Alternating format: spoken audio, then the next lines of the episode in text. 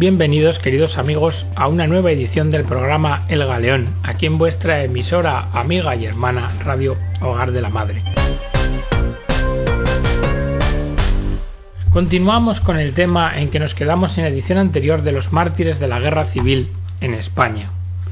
Habíamos dicho al terminar aquel programa que la prensa de izquierdas desvelaba los fines de su lucha, porque la prensa fue desde el principio de la República instrumento de primer orden a favor del laicismo, por la gran cantidad y difusión de diarios y revistas anticlericales y antirreligiosos. Así, a título de ejemplo, podemos decir el diario La Traca de Valencia, que lanzó una encuesta preguntando ¿Qué haría usted con la gente de Sotana?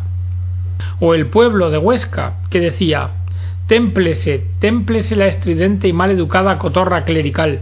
No se asuste demasiado de lo que ha pasado para no asustarse de lo que puede pasar. Y pensar que estos salvajes viven entre personas decentes por una lamentable equivocación de la sociedad que aún los tolera.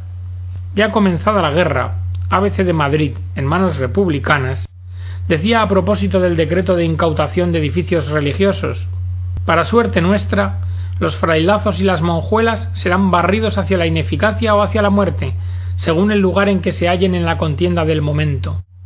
En la voluntad y en el fusil de nuestras milicias revolucionarias, entre tantas y tantas ambiciones nobles, la de acabar definitivamente con el oscurantismo opresor que representa o representaba en nuestro país la enseñanza confesional. Y días después escribía Miembros de la Iglesia retrógrada, todos juntos en montón de infamia, han de caer en la misma maldición, y la justicia de la República, sin desmayos, implacable, serena, hará oír su voz y su sentencia inapelable. O la batalla, que era órgano del POUM, decía, nuestra revolución es la revolución del proletariado mundial. El proletariado no perdona a ninguno de sus enemigos. No se trata de incendiar las iglesias y ejecutar a los eclesiásticos, sino de destruir a la Iglesia como institución social. Y por esas mismas fechas, Solidaridad Obrera, portavoz de la CNT, titulaba así un editorial Abajo la Iglesia y decía En España la religión se ha manchado siempre con la sangre de los inocentes. La Iglesia ha de desaparecer para siempre. Hay que arrancar la Iglesia de cuajo. Las órdenes religiosas han de ser disueltas. Los obispos y cardenales fusilados y los bienes eclesiásticos expropiados. Y el mismo diario, en mayo de 1937, a propósito del proyecto de libertad de cultos del ministro católico Irujo, dice ¿Qué quiere decir restablecer la libertad de cultos? ¿Que se pueda volver a decir misa? Por lo que respecta a Barcelona y a Madrid, no sabemos dónde se podría hacer esta clase de pantomima. No hay templo en pie, ni altar donde colocar un cáliz. El gobierno, por otra parte, también se declaraba contra la religión. El gobierno se mostraba débil, pasivo, dejando sus poderes en manos de las masas así dirigidas por la prensa izquierdista, si algo hacía era acusar de beligerante a la Iglesia. Lo hemos visto en la última cita de la prensa.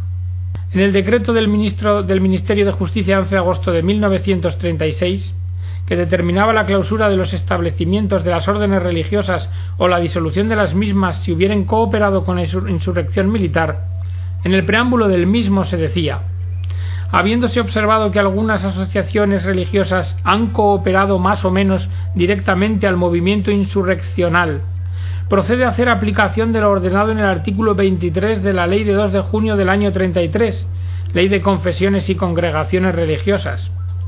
El artículo 23 prohibía el ejercicio de actividades políticas y establecía sanción si estas actividades constituían un peligro para la seguridad del Estado.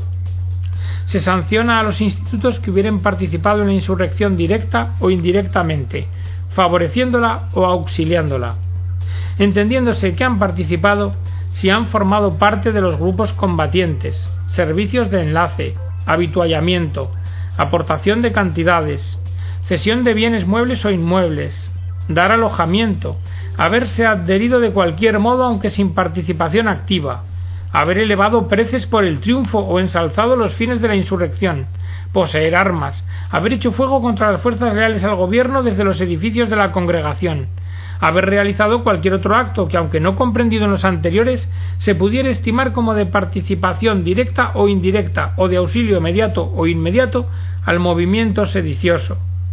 Como se ve, el decreto no dejaba escapatoria alguna. No sólo se condena la participación directa o indirecta, sino todo lo que pudiera estimarse como tal. Y es que se partía de un supuesto, que las órdenes religiosas habían apoyado el alzamiento militar, que habían combatido contra los soldados leales a la República, más aún, que eran un peligro para la seguridad del Estado. Por eso ya estaban condenadas de antemano.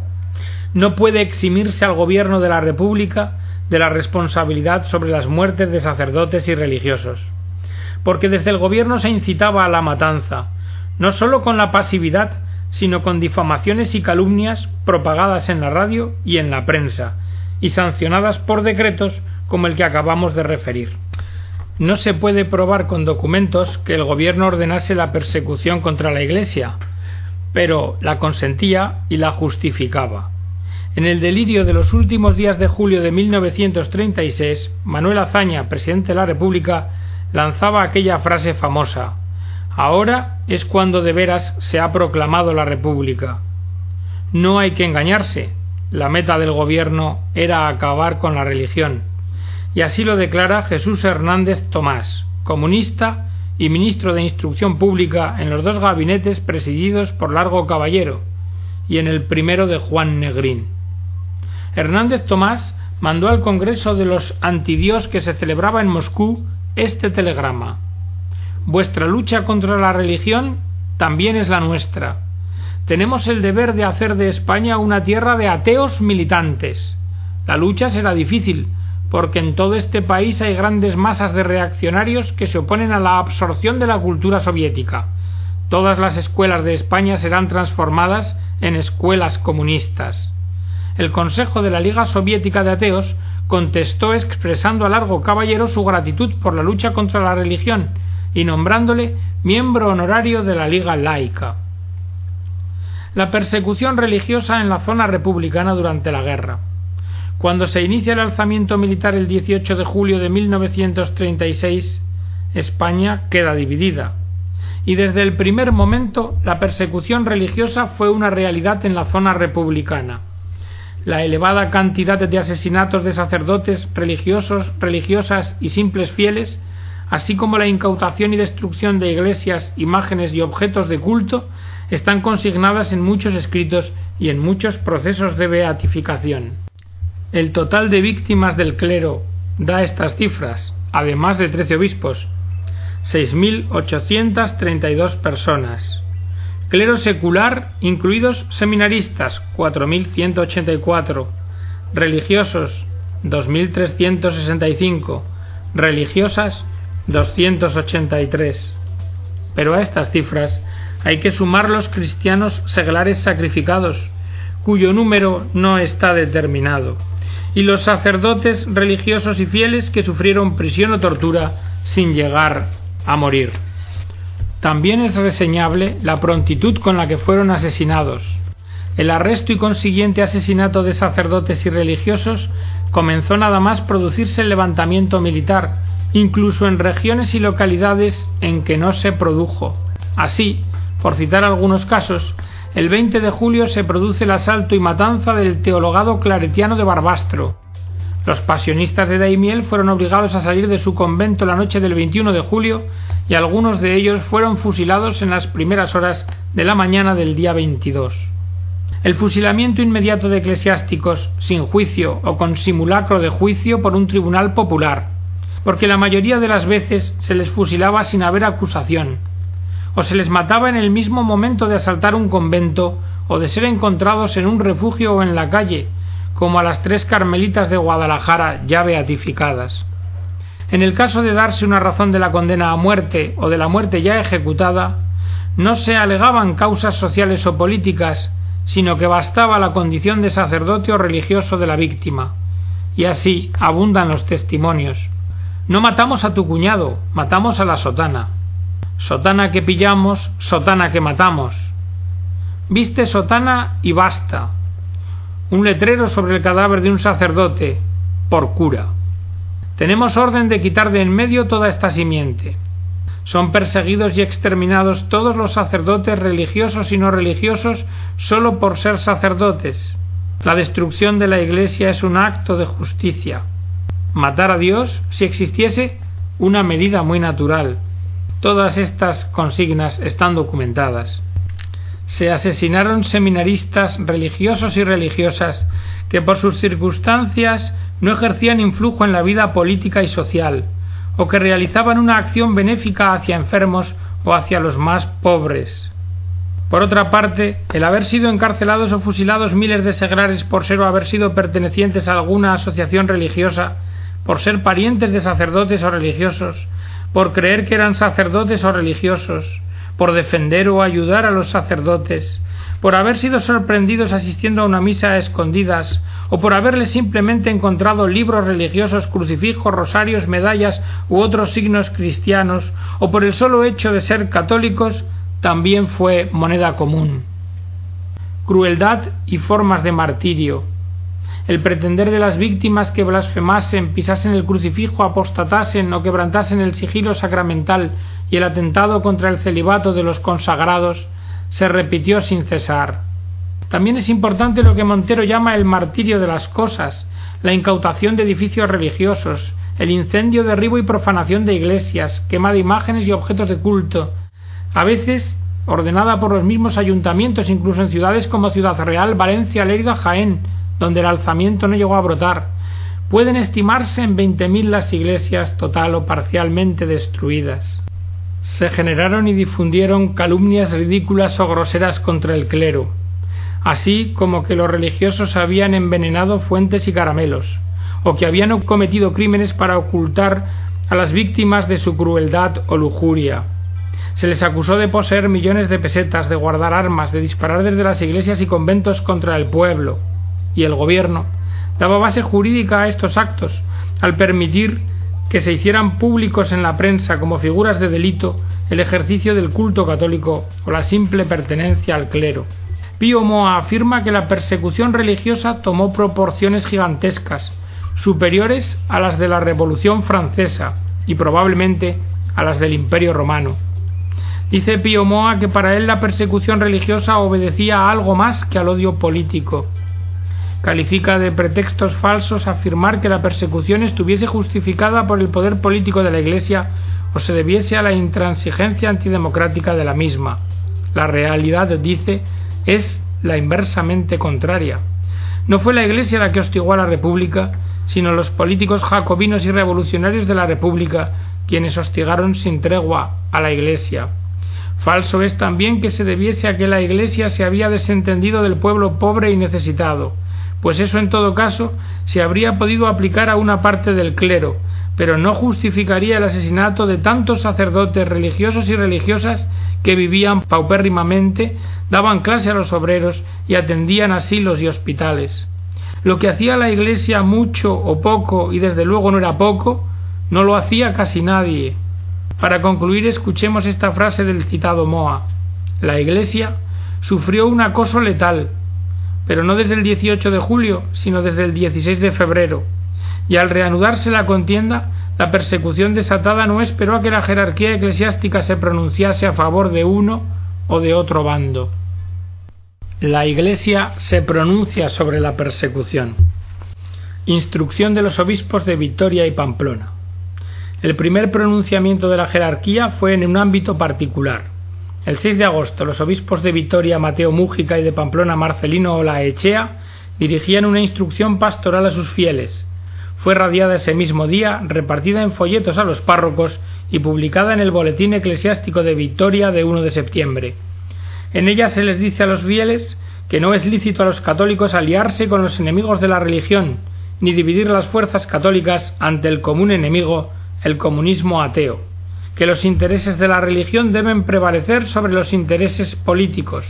En locución radiada por el obispo de Vitoria el día 8 de septiembre, se reivindica la autenticidad del documento. El Papa Pío XI.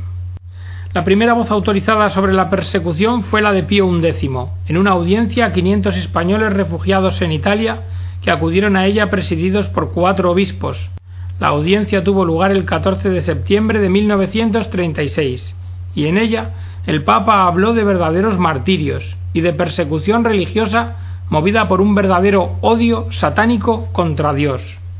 Así, añadió el Papa, diríase que una satánica preparación ha vuelto a encender más viva aún en la vecina España aquella llama de odio y de ferocísima persecución manifiestamente reservada a la Iglesia y a la religión católica, como el único verdadero obstáculo para el desencadenamiento de unas fuerzas que han dado ya razón y medida de sí mismas, en su conato de subversión en todos los órdenes, desde Rusia hasta China, desde México a Sudamérica.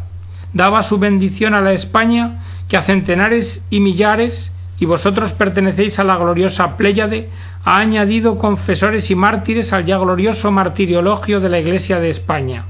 Y decía también, por encima de toda consideración política y mundana, nuestra bendición se dirige de manera especial a cuantos han asumido la difícil y peligrosa tarea de defender y restaurar los derechos y el honor de Dios y de la religión, que es tanto como decir los derechos y dignidad de las conciencias. En el mensaje radiofónico de Navidad de 24 de diciembre, el Santo Padre aludió a la guerra de España, donde los enemigos de la Iglesia han querido hacer un supremo experimento de las fuerzas deletéreas que están a su servicio y se encuentran ya difundidas por todos los países. Nueva advertencia, la más grave y amenazadora para el mundo entero y principalmente para Europa y para su civilización cristiana. Y el 19 de marzo del año 37, Pío XI publicaba su encíclica Divini Redemptoris sobre el comunismo ateo. Y en el número 20 hablaba del azote comunista desencadenado en España con la violencia más furibunda. Y decía así, no ha derribado alguna que otra iglesia, algún que otro convento, sino que siempre que le fue posible destruyó todas las iglesias, todos los conventos y hasta toda huella de la religión cristiana.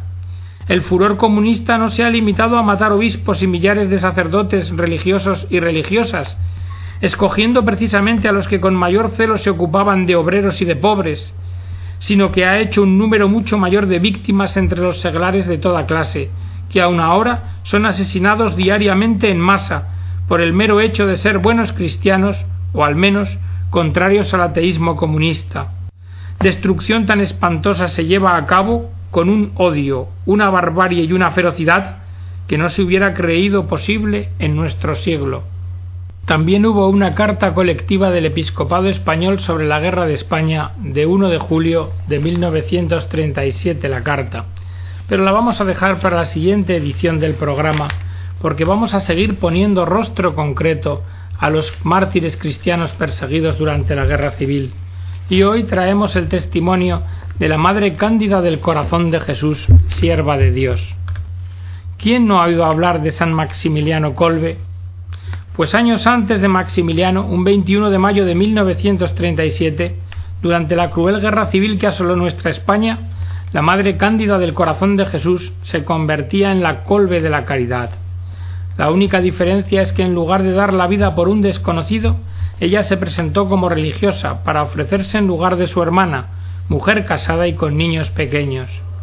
En ambas ocasiones el verdugo pudo haber sumado un voluntario a los ya condenados, pero en ambas ocasiones Madre Cándida y San Maximiliano ocuparon su puesto entregando su vida como nuestro Señor Jesucristo, porque nadie tiene amor más grande que el que da la vida por sus amigos.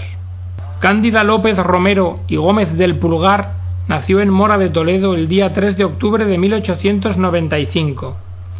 La Compañía de Santa Teresa de Jesús, las Teresianas de San Enrique de Oso, llegó a tierras toledanas en septiembre de 1920 para fundar de la mano de la señorita María Martín Maestro el Colegio María Inmaculada, que abrió en el mes de octubre, y años después Cándida ingresaría en la compañía en el año 1923 y vistió el hábito el día 12 de diciembre de ese mismo año y emitió sus primeros votos el 12 de diciembre de 1925 haciendo profesión perpetua el 15 de diciembre de 1928.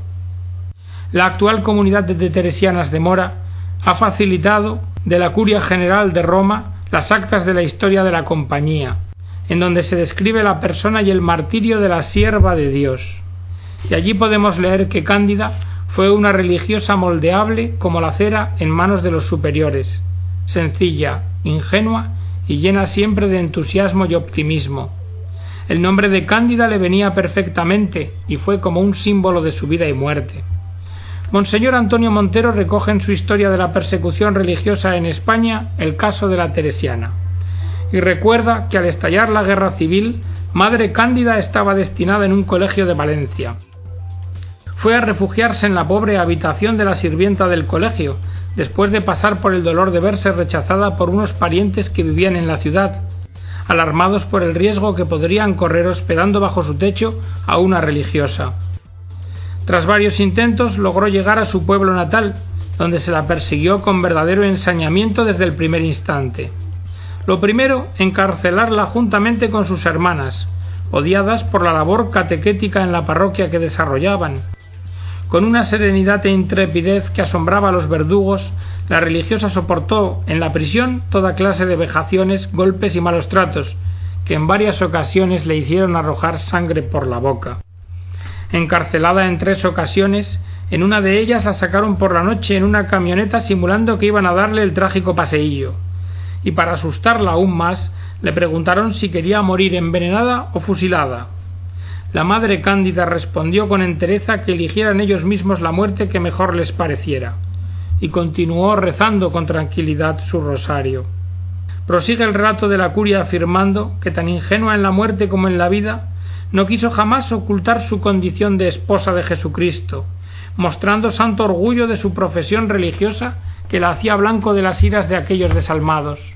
Nunca abandonó sus prácticas piadosas, y tan ferviente era la devoción con que a ellas se entregaba, que subyugado un miliciano por la memoria de su madre, a quien había visto rezar de igual manera, la acompañó más de una vez al recitar el rosario. Enrique Lister declaraba impunemente en la revista Triunfo al preguntarle sobre la eliminación de campesinos castellanos y anarquistas que hubo que crear un tribunal en Mora de Toledo y tomar algunas medidas muy duras, muy serias. Luego me acusaron de que si yo había fusilado y tal y cual. Y yo he respondido que sí, que yo he fusilado y que estoy dispuesto a hacerlo cuantas veces haga falta. Porque yo no hago la guerra para proteger a bandidos ni para explotar a los campesinos. Yo hago la guerra para que el pueblo tenga la libertad. Y no cuesta mucho pensar que si esto hizo con sus propios correligionarios, ¿qué no haría con los que habían destacado en Mora por su defensa de la Iglesia y que no habían sido ajusticiados en los primeros compases de la guerra? Nada más entrar Lister en el pueblo, se detuvo a una veintena de personas. Se sabe que el 21 de mayo de 1937 los milicianos se presentaron en casa de las López Romero para detener a las dos hermanas solteras, Edmunda y Carmen, y a una tercera hermana casada con niños pequeños. El que tenía seis añitos recién cumplidos luego llegaría a ser sacerdote. Y en ese preciso momento Madre Cándida salió de su escondite para ofrecerse por su hermana, lo cual fue aceptado por los milicianos. A las diez de la noche, un pelotón de internacionales sacó de la cárcel al grupo de veinte personas. Fueron llevadas fuera del vecindario en las inmediaciones de la fábrica de harinas, y tras ser asesinadas fueron sepultadas en una zanja abierta al efecto en pleno campo. Lo más duro del caso es que, según se acreditó con la exhumación, los cuerpos fueron salvajemente mutilados, probablemente antes de morir. Madre Cándida descansa junto a los otros mártires en la iglesia parroquial de Mora. Su causa se encuentra en fase diocesana desde el año 2002. Y hasta aquí, queridos amigos, la edición del programa de hoy del Galeón, donde hemos completado esta segunda parte de los mártires de la Guerra Civil de España, y espero que haya sido de vuestro agrado. Que Dios os bendiga a todos.